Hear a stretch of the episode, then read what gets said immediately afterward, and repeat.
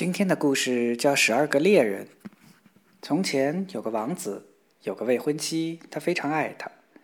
有一次，他正和姑娘高高兴兴在一起，传来国王病重的消息，并说国王想在死前再见王子一面。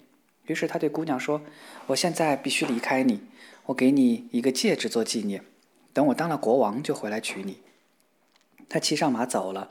他来到父亲身边的时候，父亲已生命垂危。父亲对他说：“最亲爱的儿子啊，在我死前，我想见你一面，请你答应我按照我的意愿结婚。”他还向他说明他应该娶某公主为妻。儿子十分悲痛，不加思索地答应说：“好的，亲爱的父亲，我一定照您的意愿去做。”不一会儿，国王就闭上了眼睛去世了。王子就此继承了王位。丧期过后，他按照对父亲的承诺，派人去向那位公主求婚。他的求婚被接受了。当他的第一个未婚妻听到这个消息后，对他的不忠感到了十分难过，几乎要气死。父亲问他：“我最亲爱的孩子，你怎么这么悲伤？你要什么我都会给你的。”他想了想说：“亲爱的父亲，我要十一个和我的相貌、体态、身体都一模一样的姑娘。”父亲说：“只要可能，我就满足你的愿望。”于是派人到全国各地找，直到找回十一个相貌、体态和身材都和女儿一模一样的姑娘。他们来到国王的女儿跟前，他早已要人做了十二套相同的猎装，让那十一个姑娘穿上，然后自己穿上最后那套。他告别父亲和十一个姑娘，骑着马来到他十分钟爱的未婚夫的宫殿前。他问他那里是否需要猎人，是否能让他们十二个人都在他宫里供职。国王没有认出他，看到他们都变得那么英俊，便说行，并表示他很愿意全部接纳他们。从此他们便成了国王十二个猎人。国王有只神奇的狮子，能识破所有伪装的人和事物。那天晚上，狮子对国王说：“你以为你雇佣了十二个猎人是吗？”“是啊，他们的确是十二个猎人。”国王回答。可狮子说：“错了，他们是十二个姑娘。”“这怎么可能？你能证明吗？”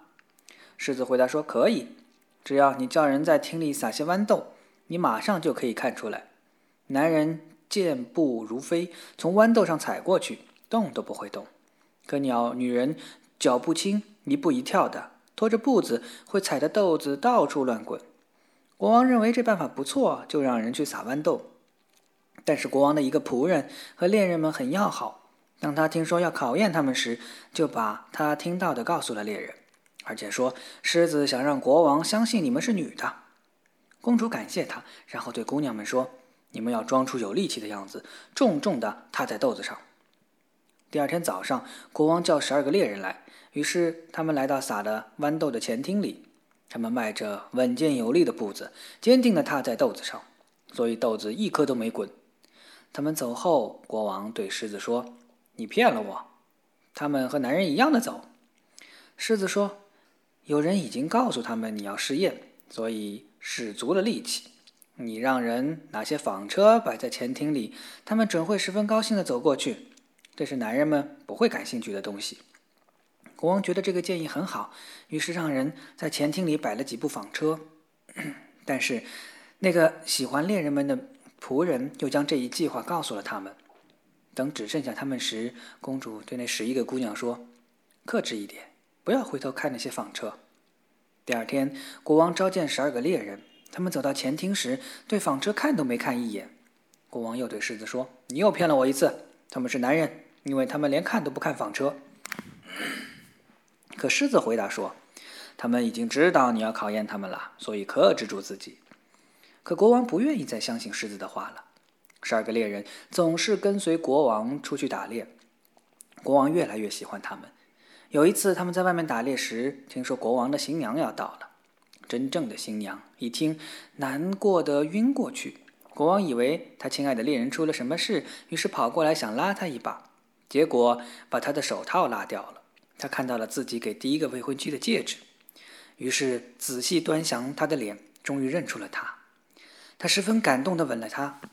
他睁开眼睛说：“你是我的。”我也是你的，世界上谁也别想改变这一点。于是国王派人去告诉另一个新娘，他已经有妻子了，请求他回自己的国家去，还说一个人既然找到了旧钥匙，就没必要再配新的了。他们当时举行了婚礼，狮子也重新受到了宠爱，因为他说的毕竟是真话。